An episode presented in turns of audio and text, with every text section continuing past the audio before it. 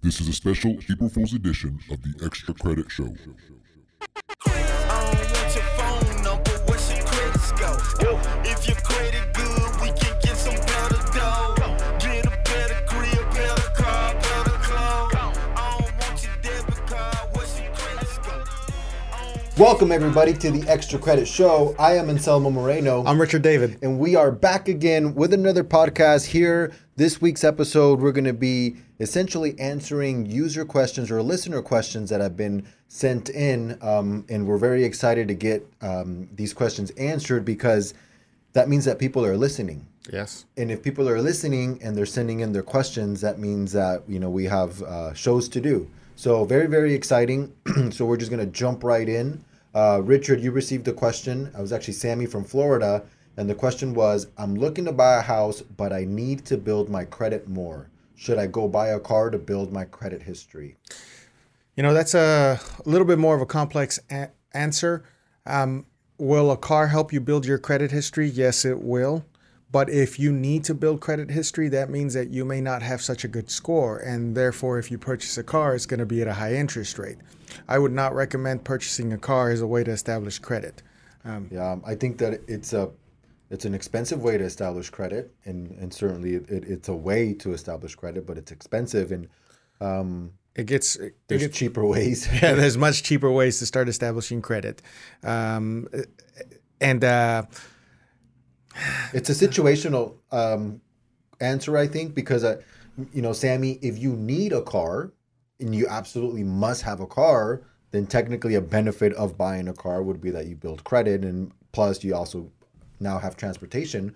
But um, if it's solely for the purpose of building credit, there are much cheaper options. You don't need to be paying high interest rate. You don't need to go buy a car. You know, we've discussed building credit through secured products that are very, very cheap, very inexpensive.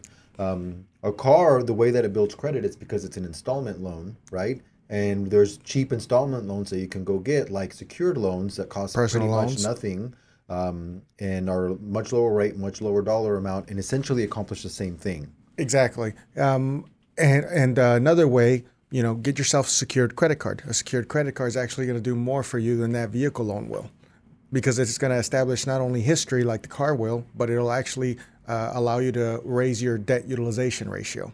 Yeah, so absolutely. So, in a nutshell, if you um, want to build credit, buying a car will technically help you build credit, unless, and this is actually, I'm glad I thought of it, unless you buy from one of those in house financing dealers. Ah.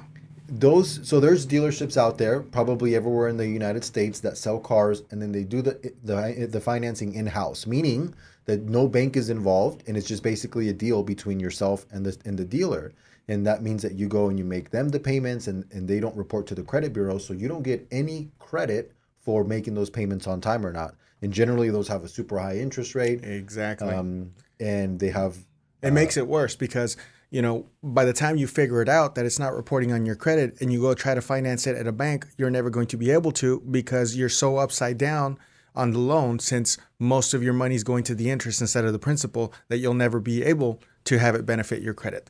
so if you end up buying one of these one of these types of cars with an in-house financing through a dealer right they don't report to all the three credit bureaus. So a question that you should ask is do you report to all three credit bureaus if you end up doing and it, the answer is generally going to be no. No small dealer is going to report to the three bureaus. But you know the other thing is that if they do end up using a finance company and you have bad credit trying to rebuild credit, they're going to use a small company like a small bank or a subprime lender, and they mm-hmm. normally only report to one bureau, not all three. And that's a big downside as well because you'll have one score that's being built and the other two are being neglected. And that's a very common trait with small time lenders. You know, these small lenders that specialize in subprime auto loans, they'll only end up reporting to one bureau. So again, the question to ask if you engage in this transaction is is this lender going to report to all three bureaus? And that's actually applicable to a lot of things that you do is are you going to report to all three bureaus? Because if your goal is to build your credit and they're not reporting to all three, you're really selling yourself short. So to answer your question, technically, yes, it will help you build your credit if you purchase a vehicle. It's not something I would recommend. There are better ways of doing it. Yeah, absolutely. I, I agree. There, like we said, there's much cheaper ways to do it. Um, so moving on, we got a, a question from from Josh from Southern California. Very good question, very technical question. I've been he asked this a couple of weeks ago. Uh, thanks, Josh, for submitting this question. I've been wanting to get to it. Um, his question is complex, so here we go. It says, I disputed something via Credit Karma, and I noticed that my credit jumped up again pretty high. But I also seen a remark that was a little confusing. Maybe it's something you can help me with or advise those of us disputing items for the podcast. The message I received was account information disputed by consumer meets FCRA requirements. What exactly does that mean? Ah, I see. So when you dispute an account through the credit bureau, the credit bureau has to communicate with the collector or the entity creditor that's reporting the account. Um, the creditor or the entity then has 30 days to respond to said dispute. Um, if they respond with, this account is legitimate, this account is accurate, it belongs to consumer, well, then the credit bureau has to notify you in writing that this account meets the Fair Credit Reporting Act's guidelines, and therefore it's going to stick to your credit report. Uh, it, it, essentially, to, to break it down, it means that the debt is valid and it's met all the credit reporting requirements. Yeah, it there, there's a couple more like nuances that go a little deeper than that. Um, so essentially, when you when you engage in a dispute, what actually ends up happening, like Richard said, is it gets communicated to the data furnisher. At least that's what they're supposed to do. But you know, we found that credit bureaus don't always do what they're supposed to do. Exactly. Um, Especially if you dispute online. but uh, what what what I, there's a sequence of codes that actually ends up showing up. So the reason why I, I feel that Josh ended up with a score improvement is because the initial dispute that while, while the dispute is open, so there's an active investigation going on for that period of time. Generally, the credit score formula is ignoring certain components of the of the account, like mm-hmm. payment history, specifically payment history. Actually, so if you have late payments on that account, or that account is in any way, shape, or form derogatory, and it's ignoring the payment history for the 30 days, you're going to see a score improve. And then if the account gets verified, you'll see the score come back down. That's so correct. You'll see that within the 30 day window. And and so that's probably what Josh is experiencing. And so if you guys are seeing that where you dispute something, get a score improvement, and the account gets verified and then the score comes back down, that actually is the the sequence of events that's happening. And we've seen that transpire over to mortgage lending, where mortgage lenders, if they see a dispute comment on a credit report, uh, they want the dispute comment removed because they feel that we have an artificially inflated score and, and they don't feel like they're, they're getting the right score in order to, to give this loan out. So we- we're seeing a lot of that happening as well. And it becomes a, a very frustrating to the consumer, and you know sometimes it can be frustrating for a credit repair specialist because you know we're, we're in 2018 now. This is not 1999. Um, in 2018, you should have more knowledge on how credit really works. If the if the account has been disputed and the dispute has been resolved, it's no longer affecting the credit score. It's just a simple comment stating that it has been disputed. Yeah. And actually, the, the comments have to be placed on there because the Fair Credit Reporting Act says so. Yes. So, so in fact, if you dispute something and the comment is not placed on there, now you have a violation of the Fair Credit Reporting Act. So Exactly. that's actually also another reason why the comments are placed on there. And one of the things that we see is a sequence of comments. So we see, and internally, it's known as basically condition compliance condition codes within the credit bureau. So you see the initial XB code, which is that the account information was disputed by the consumer under the Fair Credit Reporting Act. That initial code is reported when the the account information uh, or the accuracy is disputed by the consumer, and there's an ongoing investigation. Yes. Then there's the XC code, which is a completed investigation. And you'll see this when it basically says that the account is disputed, but the investigation is completed, but the consumer disagrees with the outcome of the investigation. So basically, the account remains, and you still disagree with it, but they've they've basically said no, but still going to remain. That's the XC code. You'll see that uh, when an account is uh, no longer under investigation. Um, and then there's the XH code, which is a weird code. We see this as well. It says account was in dispute at one point in time. The investigation is completed, um, and then that's it. So it's a variation of both XB and XC, and it's like we, we don't we don't really know like how, why or when they use some of these codes. It's really hit or miss. But the only time a score is being artificially inflated is during the initial investigation. And a lot of people use that towards their advantage. Um, it's a temporary score improvement.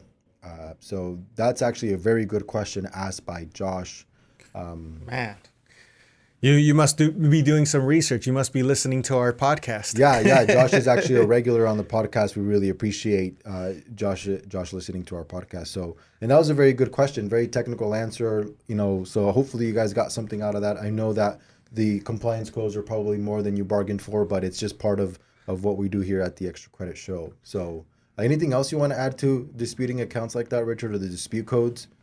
I mean, no, I, I think they need to stew on what we've told them. I think what we've told them is a, a, a little on the uh, advanced side. So uh, we're going to go ahead and let you stew on this, but don't be don't be scared to ask us any further complex questions in the future. Yeah, absolutely, absolutely. So, uh, but very good question, um, Josh from Southern California, and then we got a good one as well, another complex one. Uh, this one's good. I, I think you're gonna like this one, Richard. Interesting. Um, so our our uh, our friend Bruce asked this question. Bruce says um, that he's had he had a car loan. Okay. Um, and his question is, how long should I keep the car loan before paying it off to have a significant impact on the credit score, like six months, nine months, or twelve months? so that's the first part of the question. So let's jump right into that. How long, if he's just building his credit score with a car loan, how long should he keep it before he pays it off? Six months, nine months, or twelve months? None of the above. Uh, you need to pay. You need to pay it off in the terms that you've uh, uh, obtained the loan for, unless it's something outrageous like 84 months. Then maybe you might want to pay it earlier. But the whole point of establishing an installment loan is to build history. If you establish an installment loan and you want to pay it off in six months, you've built very little history, um, which defeats the whole purpose. Uh, also, uh, part of the formula on how the credit score is graded is the average age of your open accounts. So if you open this account and you close it out after three, six, nine, 12 or month or 12 months, you're purposely reducing your average age of open accounts. So the second part of that question um, says that he currently has a 17% interest on that loan. Okay. Um, so his question, he says, I have access to funds in the three to six percent range, and I'm thinking of paying it down to mitigate some of those interest charges. So basically, um, he says, What is your recommendation on the length of the loan before payoff plus the amount we keep outstanding relative to the FICO score?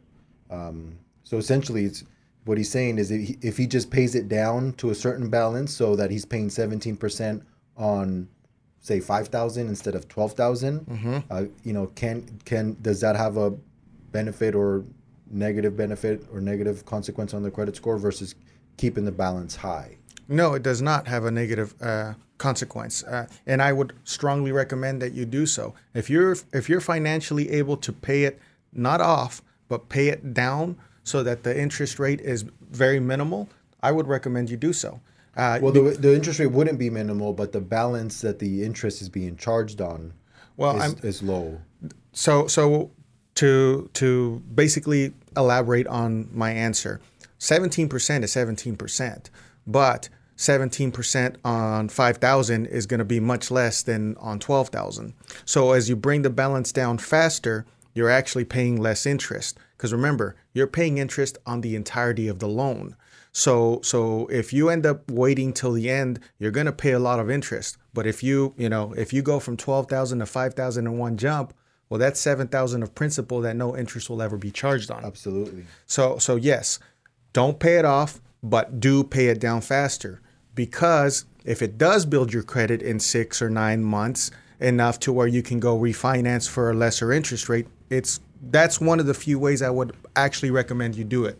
Yeah, so absolutely. So the balance that is on the loan is does not impact the score. So No. if you are able to pay down and pay less interest because it's on a lesser balance, I think that's a fantastic move. Very, Mm. very smart. Very, very astute of Bruce. Uh, but bringing it down like that, Richard, will technically shorten the time frame that he pays it off in. It- so does. so we circle back around to the question of does he pay it off in six, nine, or 12 months? Um, and obviously, really, 12 months is technically more points than nine months. And if you keep it for nine months, that's better than keeping it for six months. Point wise, if we're talking about the point benefit on, on a credit score. But I think what, what we really want to get to is there a minimum, an absolute minimum that he should keep the loan for? Well, some places don't report unless you have at least three monthly payments. Some places don't report unless you have at least six monthly payments. So, in my opinion, it should be six months minimum. Um, I still recommend you pay it off for longer, but the short answer is at least six months, or it may not even reflect on your credit report. Yeah. Well, and so in the six month minimum, I agree with the six month minimum, but mainly because anything less than six months is generally considered too new to rate on the FICO scale. Exactly. So at a minimum six months, but if you can keep it for nine months, even better, and 12 months is even better than that. But if you end up paying it off because you want to mitigate interest charges, then that's even smarter financial wise. Um, and you already ended up with the benefit of a paid off car loan. So the next time this person gets a car loan, they're going to get a much better deal than 17%. I think that's the moral of that story. Now, there, there are a few other factors that you have to consider. You know, they're minimal, but they are still relevant. Um, if you're planning on, you know, keeping a car open and paying it uh, paying it off in six months and then establishing another loan and then doing the same, you know, just to try to stay ahead of the interest curve uh, while you're building credit. Keep in mind, every time you obtain a new loan, it's a new inquiry. So, you know, it, it's going to affect your score minimally, but you, you don't want to establish several inquiries for no reason at all. Not just inquiries, but then it lowers the average age of the account. Which you Exactly. were mentioning earlier. Um, so the average age of your account is p- probably the biggest reason why we discourage people from continually opening up new accounts, whether it's new credit cards or new car loans. The average age of your account is something that's very, very difficult to control because every time you open up a new account, it lowers the average age of your accounts, and you can't go back in time and open accounts. So it's it's that one thing that's very, very difficult to control on your credit. Which leads me back to a topic that we discussed in a prior episode. The single most important account on your credit report is the credit card. You open up three, four credit cards today, you can keep them till the day you die, making your average age of credit history phenomenal. Yeah, that's why I, I still have my very my very very first card, even though it doesn't have the best terms.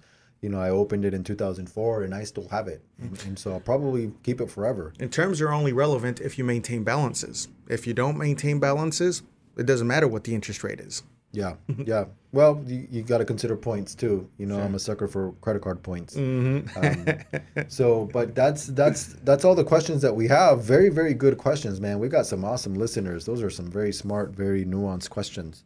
Um, so, guys, if you have any questions, anything that you feel you want to bounce off of us and you're okay with us mentioning it on the show, obviously we keep your identity confidential. We're not giving out specifics.